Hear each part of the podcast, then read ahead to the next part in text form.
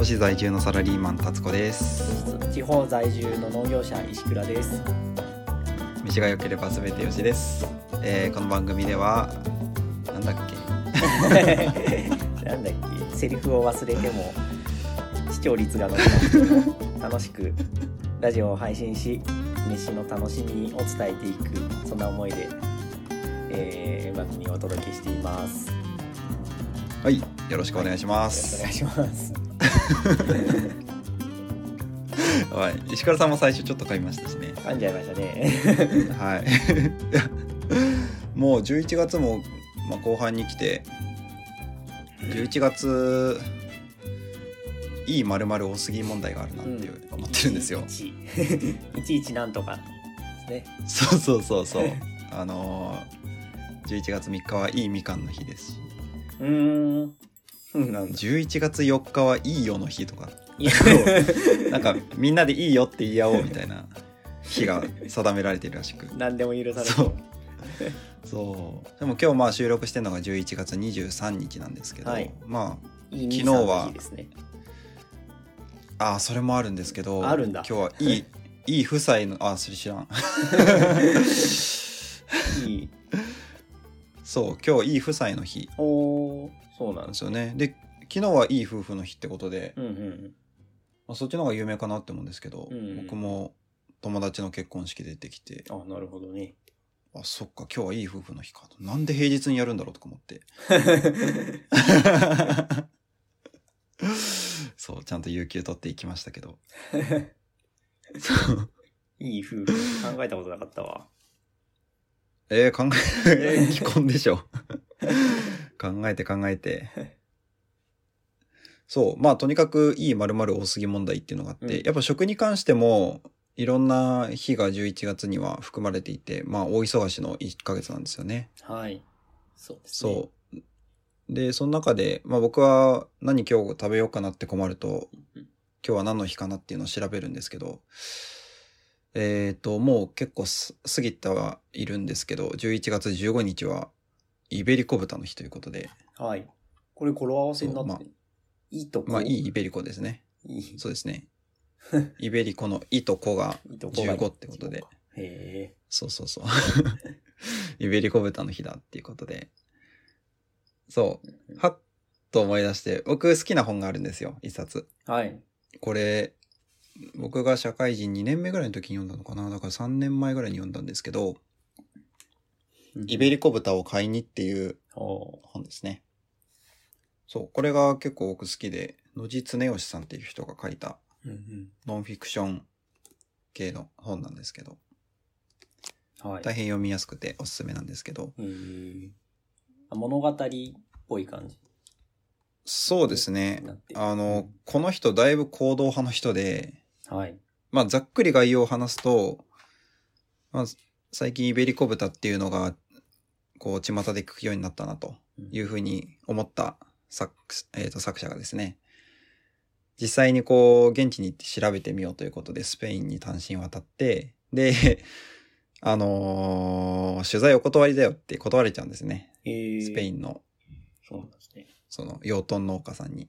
うんでもそこをなんとかっていうことで、まあお客さんなら相手にするよってことで、じゃあ、豚うち買うんでっていうことで、確かに 2, 頭買うのかな。で、買うからってことで取材させてもらって、で、その後、じゃあこの豚どうすんべってなって、じゃあこいつをハムにして売ろうっていうことで、オリジナルハムを作ってう、んまあ売って、めでたしっていううん話なんですけど、まあ超ざっくり言いましたけど、はいでもその中でこう、まあ、現地の、まあ、イベリコ豚ってどういうものなのかっていう話に始まり、うん。現地の養豚農家の、まあ、現状とか、暮らしぶりっていうのがうん。紹介されたりとか、あとハム作りを通して、うん。その、食品産業のところまで触れられたり、結構その川上から川下まで一気通貫で語ってくれる、うん。意外とこう、いい本なんですよ。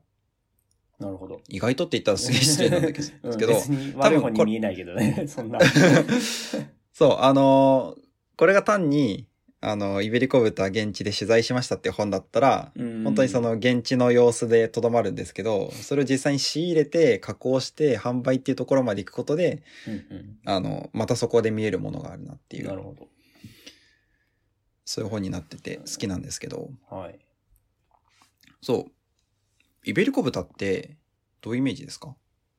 イベリコ豚って、えっとね、去年ぐらいまでは、あのう、んどんぐり食べてる豚だと思ってた。あ、去年ぐらいまでは。はい。いや、結構ね、長い、長い間その期間はありましたね。でもそうですよね。うん、テレビで、な、なんかの番組で紹介されてて、ね、どんぐりを、放牧されてる豚がどんぐり食べて、だから美味しいんですよ、みたいな、これがイベリコ豚です、みたいな紹介をしてたから、あ、そういう豚なんだねって、まあその、地方、イベリコの地方か？わかんないけど、まあ地名かなんかで来て、そうですね。来てですね。イベリア半島うんのはい。イベリカ種っていう種類の豚のうんうんうん。ことを言いますね。はい。まあだからそこ、そこの豚みんなそうやってやってるもんなんだって思ってて、そのテレビ見た時から、もう、うんかれこれ10年近くは多分思い、思い続けてて、で、はい。で、最近、まあ別のポッドキャスト番組でね、うんあ、それも青春アルデヒドなんだけど、せ 青春アルデヒドでイベリコ豚の話してて、いや、そう思ってるけどみんな違うんだよみたいな話をしてたから、あ、そうなんだ。って、うん。そこでイメージが変わりましたね。ああ、じゃあもう気質なんですね、この話は。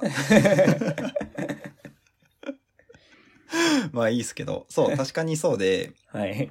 まあイベリコ豚って、えっ、と結局、豚の品種なんですよね。イベリカ種っていう種類の豚で、で、スペイン語で豚って cerdo っていうんですよね。ほうで、えっと、 cerdo の後にイベリカ種っていう意味の ibérica っていうのをつけると、うんうんその、まあ、スペイン語独特の変化。ごなるほどね語尾がちょっと変わって、うん cerdo ibérico になるんですよ。えそう。その cerdo ibérico からイベリコ豚って我々は呼んでいるっていはいうところになるんですけど、ーうんだから豚の品種でしかなくて、その、どんぐり食ってるかどうかっていうのは、うんイベリコ豚の定義ではないんですよね。うんうんそう。で、3種類ぐらいあって、まあ、まずは養豚農家が、えっと、小豚を育てるんですよ。はい。で、ある程度育ってくると、まあ、その、養豚農家さんも、どんぐり畑、どんぐり、どんぐり林をうんわっと持ってて、で、もちろんその上限があるんで、そのこのどんぐり林でどれだけ年間に肥育できるかっていうのが決まってるので、うん今年のどんぐりのつき方はこれぐらいだなっていうところで判断して、その小豚の中からいいやつを選抜して離していくんですよね。えで、どんぐりできちんと育ったものは、まあ、上物として、うんえっ、と、ベ、ベジョータって呼ばれてるんですけど、ーランクがそうランク付けの名前。。そうですす、そうです。うんうん。そうです。だから、スペイン料理のお店行くとあるんですよ。ベジョータって書いてある生ハムが。えでそれ食べてみたことあるんですけど、確かにちょっとナッツっぽい香りはしましたね。ー、うーん。そう。まあ、普通に他のもうめえわとか思ったんですけど、まあそうですね。確かにナッツの香りはして。うん。で、そう、えっ、と、選抜メンバーがどんぐりに行くんで、もちろんその、畜舎に、畜舎って言い方でいいんですかね。残る分もあるんですよ。うんうんうん。選抜落ちした奴らが。はい。で、そういった奴らは普通の、えっ、と、一般的な方法でうん肥育されて、うんうんでそれで出る出てくるんですよね、市場に。うんうんうん。だからピンキリなんですよ。高いものは bellota。はい。どんぐり食ったものとして出て、安いものは、えっ、と、まあ、ただ単にイベリカ種っていう種類の豚っていうだけで、市場に出回る。でもイベリコ豚はイベリコ豚ですよ。はい全部ひっくるめてイベリコ豚。そうそうそうう。んだから結構日本って、まあ、割とチェーン店でもイベリコ豚のなんとかって出回るんで、はい。そう。なんかすげえ頑張ってんのかなって思いきや、多分まあ安いやつを買い付けてきてるんだろうなっていう。まあそうですよね。そう。うーん。僕も、やっぱ分かんなかったんで、うん。美味しいのかなとか思って食ったりはしたんですけど、そう、こういうブランドの問題っていうのは根深いなというか、うん。なんか知ら知らないから騙されちゃうっていうのはあるなって。うん。でもこれイベリコ豚の話はさ、店、は店の人はなんかイベリコ豚っていう名前有名だし使おうって感じで使ってるし、多分俺が見たようはないテレビ番組は、あの、そういう場所、イベリコ豚の生産地の一部の様子を切り取って放送しただけだし、なんか悪いことをしてるわけじゃないけど、そうですね。両方が相まってすごい騙された感あるよね。そう。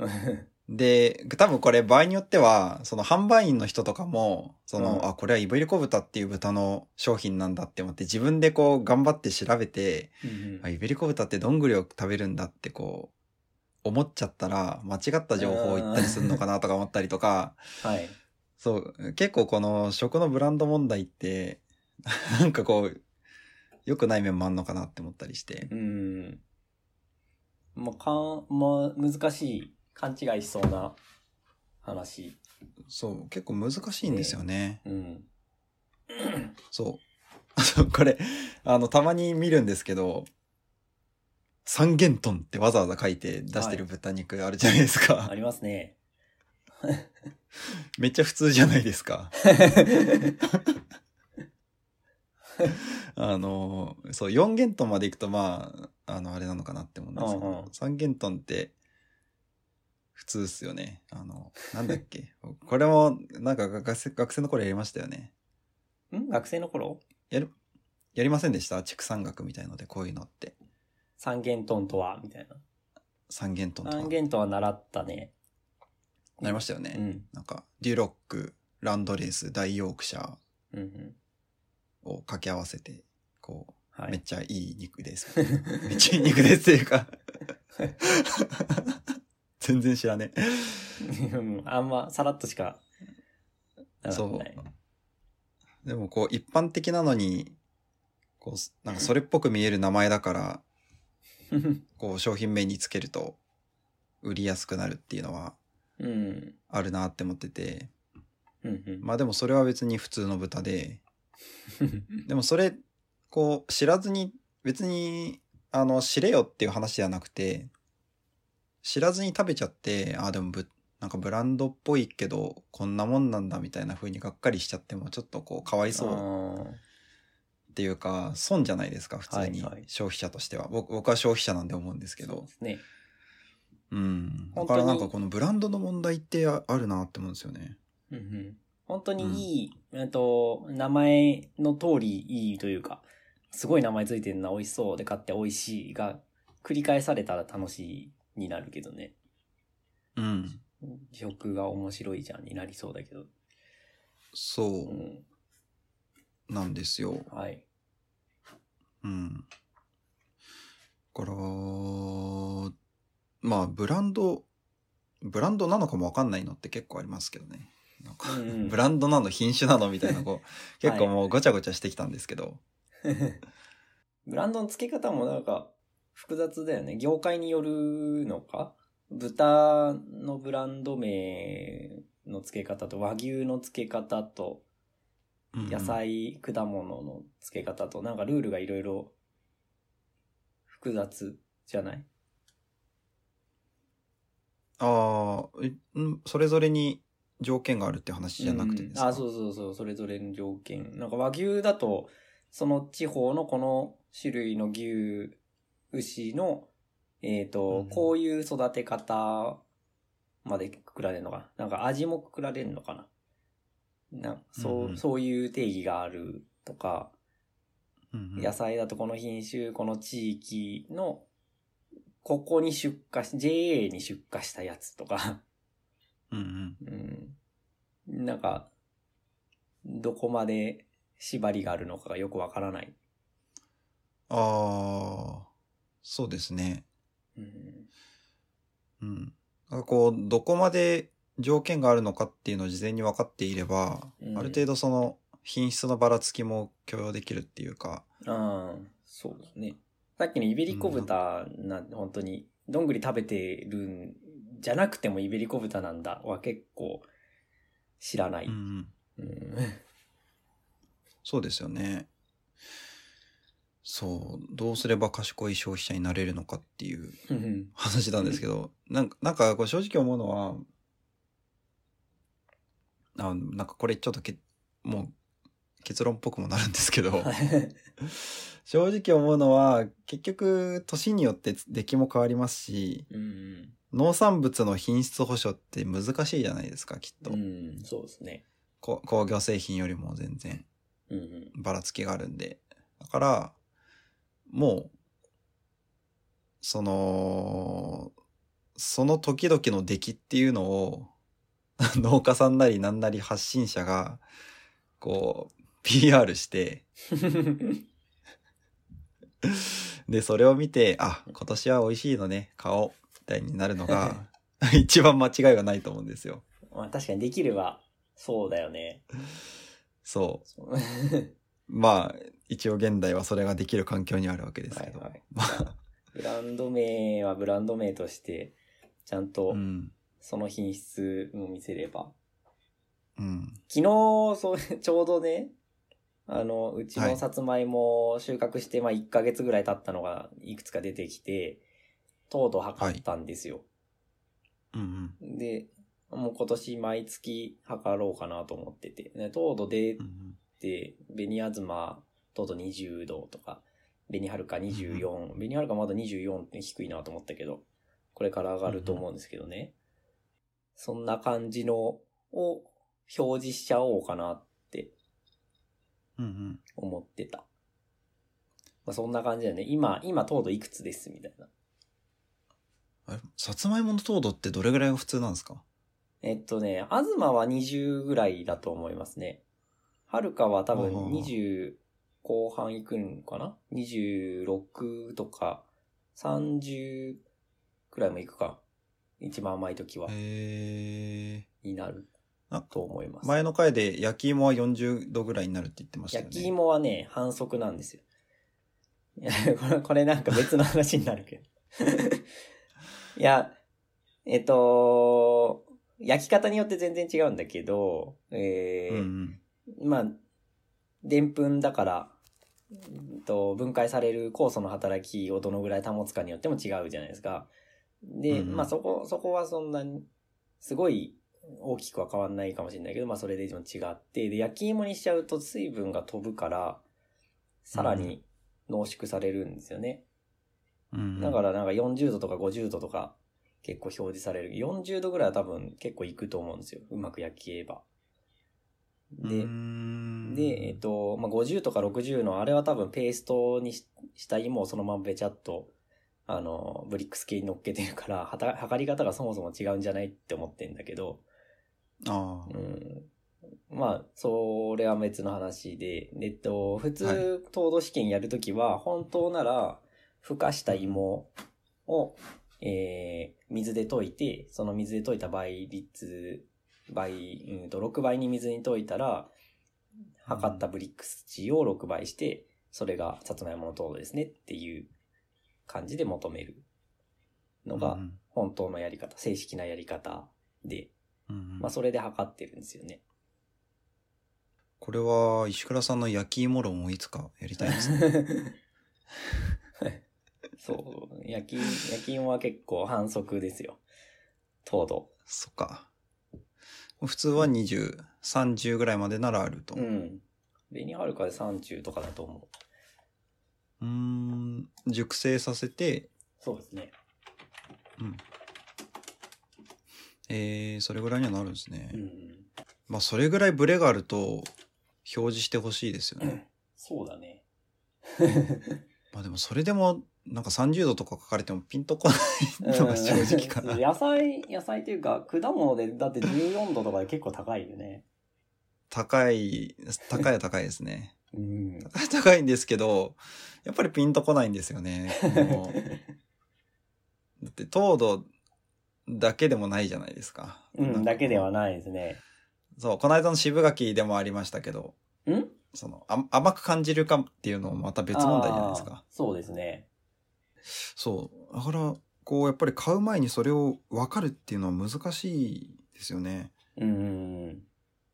今回測ったやつでもね、糖度19度ぐらいのやつと22度のやつとうん食べたけど、なんかどっちも、どっちもだよ。むしろ19度の方がうまいんじゃないかって思った時があった。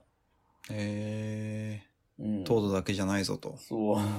なんかこう、その数値化はできないし、なんか難しいね。食べ慣れないと、ようわからんよね。そうですよね。だ結局、なんか誰々が認めたとか、そういう感じになっちゃうのがベストなんですかね、結局。ななんか、まあ、ああんまり好きかって言われると、うんなんかそんな好きではないですけど、好きではないっていうか、なんかスーパー中が、こう、誰々が認めたみたいなのに溢れ出したら結構気持ち悪いなって思ったりするんですよね。のパーカーポイントみたいな。パーカーポイント。パーカーポイントワインのさ、パーカーポイント94点とかよく書いてある。あ、パーカーさんがつけたポイントそうそうですか？そう。へえ。まあでも、まあ分かりやすくはありますよね。うん。そういう個人の主観が入った。うん。結局人間が感じるもんなんで、機械の数値よりは個人の主観の方がまだ信用できる気は しますねう。ん。パーカーさんしかいないのがすごいね、でも。そうですよね。日本は、まあ、川越シェフとかですか？ああ。懐かしい。懐かしいですけど。いや、なんかさ、それ、あの、あれじゃない？この、3人ぐらいそういう点数つける人がいてさ、いるとして、うんで、そのはい3人のプロフィールの中に、この人はこういうのが好き、こういうの嫌いみたいのがあって、自分に近い人の点数を当てにしてみるうんうん。とかやったら、うんあの、アマゾンプライムの映画のおすすめを勝手にアマゾンがやってくれるみたいな感じです。この人のとあなたは好み同じでしょみたいなああ。感じ。のがちゃんとできれば、なんか良さそうよね。うんうん。もうその人、めっちゃ辛いですね。あの、毎回毎回試食試食をする仕事ですよね。もう 永遠と試食をし続ける。毎年もそうですし、毎季節、毎月、刻一刻と味なんて変わるんで。それもそれで辛いけど。ね。でもそうですよね。うん。なんか、ある程度再現できると思うんですよ。結局、うんうん味のセンサーもだいぶできてると思うんで、こう、なんか、ざっくり A タイプ、B タイプ、C タイプみたいな味の感じ方うんを機械的に作って、その、そういう検知器みたいのを作って、それを全国のなんか選果場とかにばらまいて、で、スコア作ってもらうみたいな。はいはい。おこれは、ビジネスアイディアじゃないですか。まあ、投資価格はすごそうだよね。すごそうですね。な糖度計だけですらさ、100万単位になってんじゃん。非破壊のうん。やつ。うんうん。糖糖度とでんぷん含量とか密度みたいなの測れるのかな。うんそのぐらいの、すごい単純なやつでも100万ぐらいうん。ちょっとこれ全能を口説く必要がありますね。規模がね。いやでもほんとそそこぐらいまでしないとうん。わかんないかなうんそれでもわかんないんでしょうね、きっと。じゃそうあ、今度食感はとかいう話になったりとか、うん。香りはとかいう話になってくると本当に無限ですもんね。まあそうですね。全部わかる。全部数値化はできない気はするけど、うん、できるといい。できるといいというか、詳しくなればなるほど、いい感じはする。そうですよね。うん。最近は糖、糖度は出てるけど、酸度とか、たまに見かけるけどそんなないよね。表示されてんの。うん。めったにはないですね。うん。なんか、さつまいものブランド話ってあります？さつまいもブランド話、えっとね、この間、うちの近くの農業普及員、県の農業普及指導員か。の人とちょっと話して、ちらっと世間話程度に聞いたんだけどね。うんうんまあまあ、香取市、僕のいる香取市あたりに何個かブランドあって、えーうん名前は知ってたんですよね。さわらっ子とか、マナ娘。これうんマナ娘ってブランドだったんだっていうのは知らなかったけど、クリちゃんとかうーん。うんうんまあそ、そんな感じのブランドあるんですよ、さつまいもの。えでも、みんな結局、合計14号らしくて。ー、あ、品種は一緒なんですか？そう。合計14号。ナルト金時も合計14号ですね。えー、ナルト金時と同じ。そそっか、あれもブランドですよう。うね。ん。うんで、うん多分ね、合計14号さ、流行ったんですよ。うん でも、ベニアズマと同じぐらい流行ったんじゃないかな。ベニアズマのブランドってあんま聞かないけどな。そうですね。そうあずまあずまって感そう。じかな。西の後継、東の東。おおなんかちょっとかっこいいじゃないですか。え、でも、思いっきり東日本で作るんですね。そう、東日本合計14号のブランドばっかり出てきて。いいのかな？ちょっと歴史が、歴史を追ったらまた違うかもしれないけど。うんうんって感じの古いブランドいっぱい、いっぱいでもない、3つぐらいあって、でもね、どこも衰退しても、なんか、クリちゃんとマナ娘はやってないんかな？?2、3件ぐらいいるかもしれないけど、やってる人。うんうんまあ、ほぼ、ほぼほぼいないと思いますね。それはいつ頃できたんですか？そのブランドって。あー、わからん。わからん。だいぶ前ですよね、きっと。うん、結構前だと思う。で、で、これが、昔のさつまいものブームというか、結構画期的だったと思うんですよ。この辺、10合計14号とか紅あずまができてきた時期。うんさつまいも美味しいじゃん。あ、結構作りやすくなったじゃんっていう時代だと思うんよね。で、えーみんな作り出してブランド化され、同じような品種作ってるくせにブランド名で差別化してってっていう時代があって、で、うんまた最近ちょっとさつまいも話題になってるんですけど、うんうんうんその、その時の合計14号とか紅あずまがちょっと飽きられたというか、当たり前になってきてて、今紅はるかですよ。あの、ねっとり甘いの。紅はるか。ですね。うん。の時代になってきたけど、で、また同じことが起きてて、うん紅天使とか、えっと、カンタくんカンタロウだっけ？静岡かなどっかの。えーっと、どっちだっけ？忘れちゃった。カンタ くんかな？カンタくんだっけ？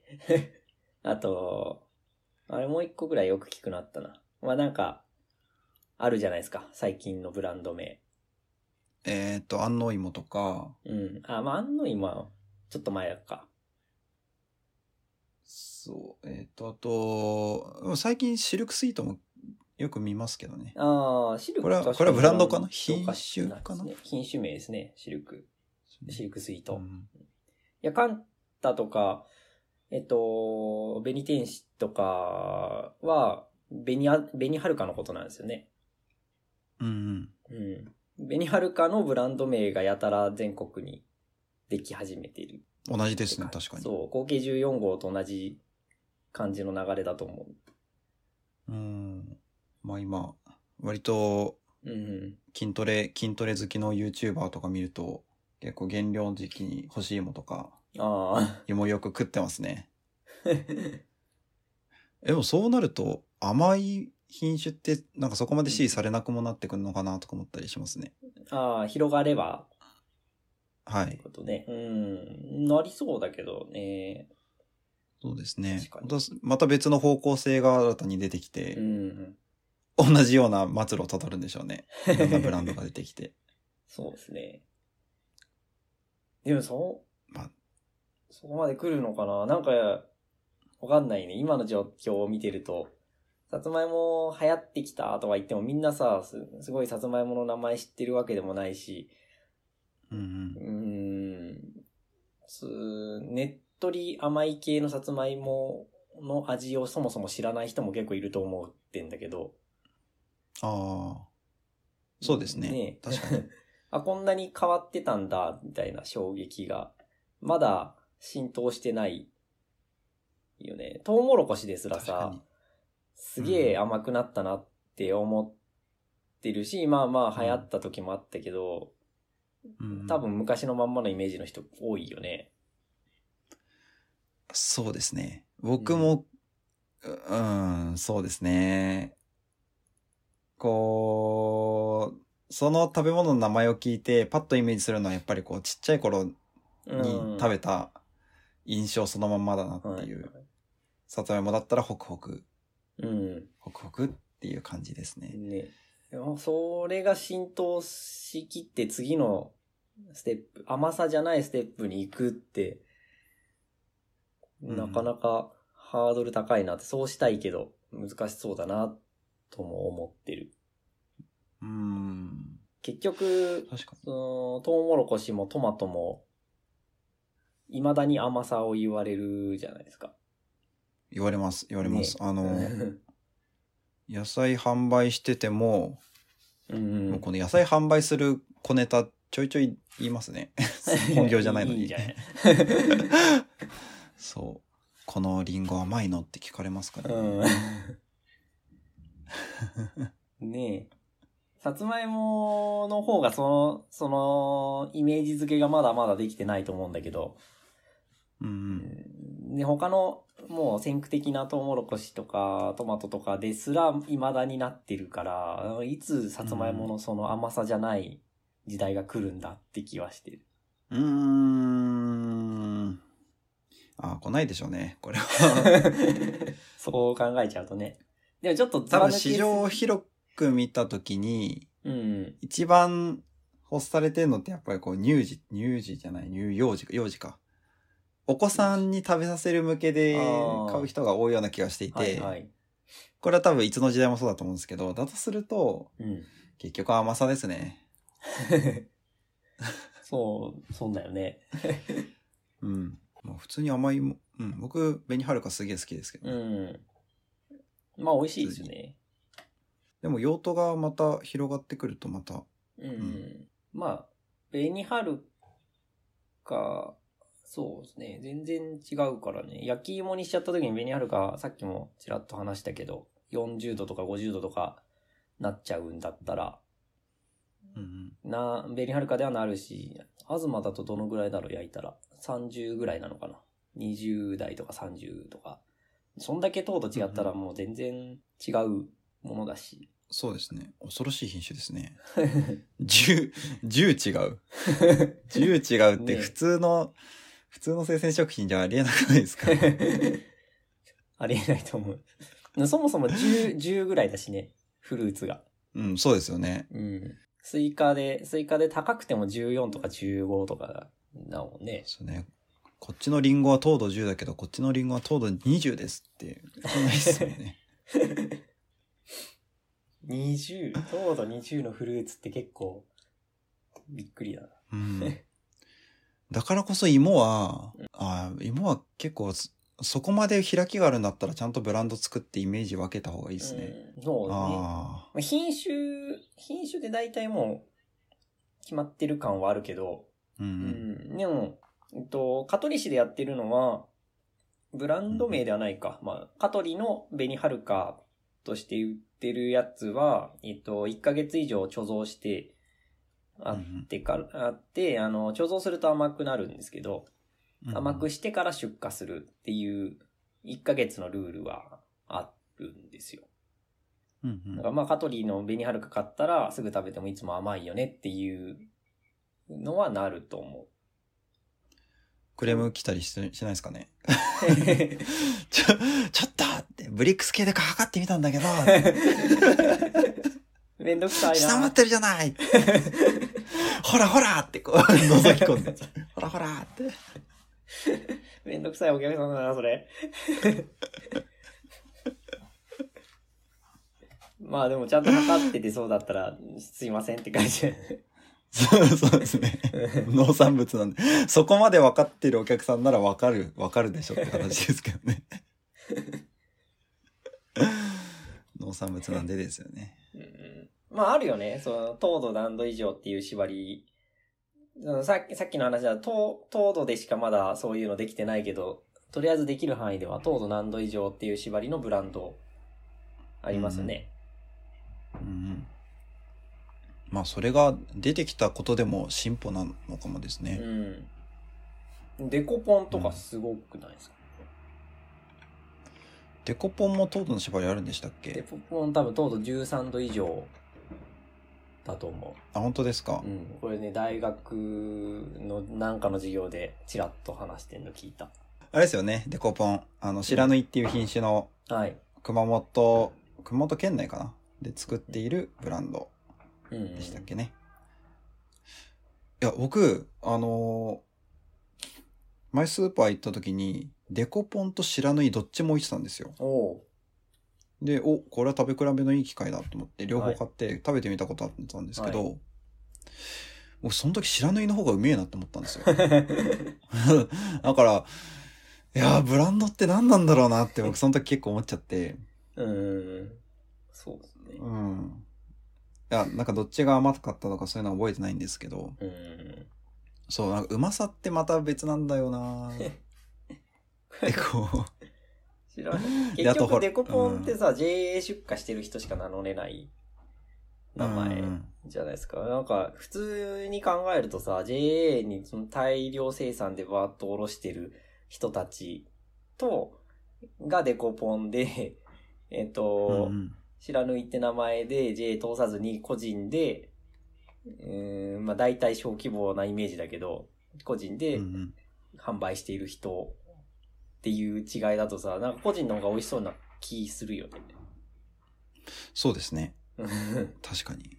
ブランド名がデコポンっていうブランド名があるから、なんかキャッチーになったけど、うんわからんね、そこ。うん。わからないですね。で、あと白縫いの方がかっこよくないですか？かっこいいかも。なんかこう、デコポンって書いてるのと、なんかこう、行書体みたいので、白縫いってこう、あの、白縫いってあの、えっと、不要の不に、不要の不って言うとまだややこしいな。いらないって意味の不に、うん。知るに、あの、ファイヤーの火って書くんですけど、うーん。知らんかった。かっこいいですよね。読めないよね。うん。そう。まあ、まあ、助かるところもありつつ、うんうん。わけわかんないところもありつつ、まあ、ブランドよりも優位に来るものがあるっていうだけの話ですね。うん、まあそうだね。ブランドのルール、ブランドっていうグループに入ってなくても、美味しいものを作ってる人は美味しいうん、うね。ん。だからそれをどう情報をキャッチするか、うん農家さんは発信するのか、これは一つこの時代の大きいうん課題かなと。なんで僕がそれを言ってんだみたいな感じですけど。一、一消費者が。でも消費者としても、ちゃんとその、そう、構造を理解して、うんまあ、食品選びができたら、まあ本当それすらしなくても、美味しいものにありつけるのがいいんですけど。うん。でも探すのも楽しくない？探すというか、試して、あ、これ美味しいじゃん、みたいな。さっきの白縫い美味しいじゃん、みたいな発見、楽しくない、うん。いや、これはね、楽しいんですよ。ね まあ結局、そう、試して楽しんでっていうところに、こう、毎回帰結しますけど、今回も、その類のものですね。うん。そう。なんかある程度、その、ブランド名、イビリコ豚みたいにさ、ブランドのいいところだけがずっと一人歩きしちゃってるっていうのはちょっと問題だなって思うけど、うんう。うんん、イビリコ豚もなんか中身もうちょっと、もうちょっとこの、そのランク付けについてをみんなが知ったら、もうちょっと楽しい感じになる、広がりそうな気はするけどね。そうですね。うんそれこそスペイン料理屋さん行って、おわ、ベジョータじゃんっつって注文できたり。うん、そう。そういう使い方がちゃんとできるといいんでしょうけど、なんうか、ん。名前ばっかり、よく聞く名前だな、みたいな、よくわからんけどな、っていうのが、いっぱい広まっちゃうのはちょっと問題だなって気はしますね。そうですね。そこを発信者側もうん。気をつけてほしいとうですね。ですねなまあ名前知らなくても美味しいものは美味しいよみたいなみんな理解した上でそれを探すのがはい。楽しいし。はい、あーですいません。ひとまずこのイベリコ豚を買いにははい。おすすめです。っていうことで。本紹介。はい。まあいい感じに喋ったと思うんで、はい。はい、今回締めたいと思います。ということでまあいろいろ試してお楽しみくださいい。投げやりになっちゃった やマジそうっすよ。ということで。まあ試すない。あ そうです、次回もお楽しみに。バイバイ。バイバイ